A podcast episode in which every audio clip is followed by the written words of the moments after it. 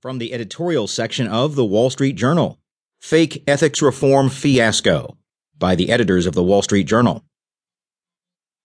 The 115th Congress flopped into Washington on Tuesday with House Republicans proposing and then dropping marginal changes to an internal ethics office. The reversal is an unforced political error, but the GOP is right that the investigative body has the power to destroy reputations without due process. By the way, Paul Ryan was